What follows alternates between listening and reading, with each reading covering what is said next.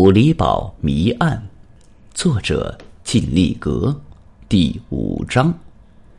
这两件案子还是没有半点头绪，感觉处处是案件的突破口，可处处谜团重重。这几天，刘墉收到了京城的急报，命他火速回京述职。刘墉放不下手中的案子，又一次给皇上去了一个折子。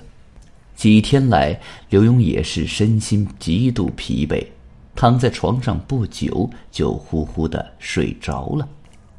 刘大人，刘大人！刘墉听到呼喊，站起来向外走去，只见一位好发银叟向他走来。刘墉举手相迎，啊，不知尊驾是谁？为何此时呼唤刘墉？哎，刘大人不必惊慌，我是此地的城隍，知道大人来到这里，我哪有不尽地主之谊的？刘大人，你请随我来。刘墉随着城隍而去，他们到了一座茶楼，里面人声喧闹，叫喊声不断。今天我请大人来看两出戏，很精彩，啊，不知刘大人有没有兴趣？哈，城隍爷。您太客气了。帷幕拉下，刘墉看见台上出现几只硕大无比的老鼠窜来窜去。忽然间，老鼠不见了，又从台的四周钻出些蚂蚁，蚂蚁顷刻间聚成了团，相互撕咬，眨眼间也不见了。刘墉很是奇怪，这城隍爷这演的是哪出戏？我怎么看不明白？嘿，刘大人不要着急。看完戏再说，刘墉也就不再说话了。台上又走出了一位青楼女子，怀抱琵琶半遮面的走到台前。只听她口中唱道：“人世恩怨多迷雾，欲魂烟消散去，何须兵刃？经风雨，最怕眯眼看花，难辨遗恨。朗朗乾坤里。”明镜高悬，多是歧路盘缠；如绳窝藏高粱，狠土腹中叶。隆隆真雾直冲其上，初睡床却是力气抛尽。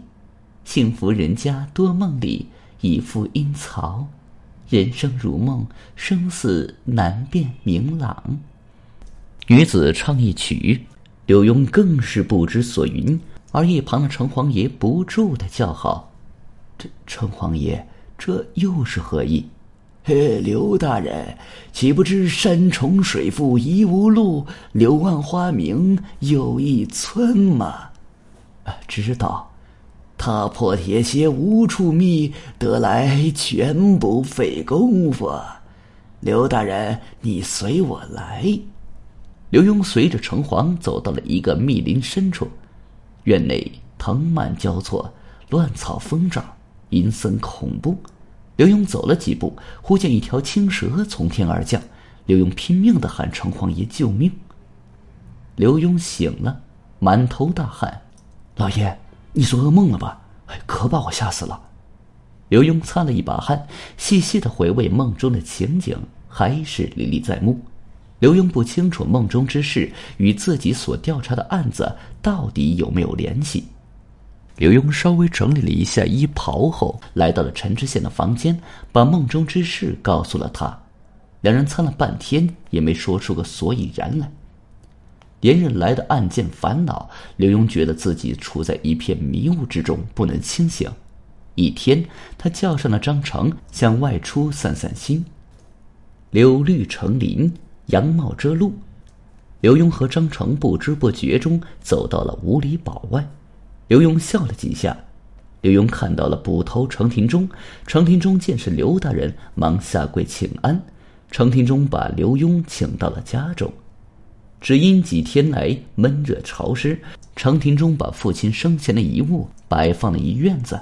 天气好，去去潮气。刘墉随手拿起了一本书，翻看起来。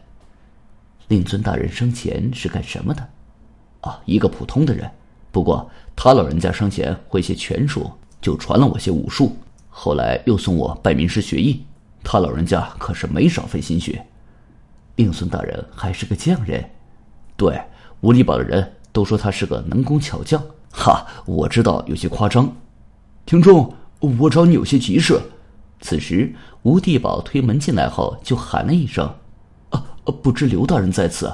吴里宝地保吴淑一给刘大人请安了。”哎，吴淑一，你天天有事没事的来我家跑什么？听众，咱们吃的就是这碗饭，有事我能不报告吗？吴地宝向刘墉做了一揖。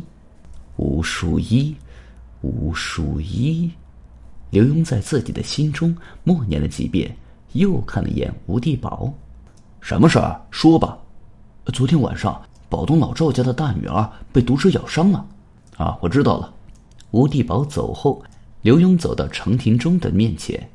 程捕头，令尊大人的这几本手稿，可否借我看两天吧？哎，刘大人想看你就拿去吧，我这里还不知道怎么处理呢。本集已经播讲完毕，感谢您的收听，请您多多点赞评论。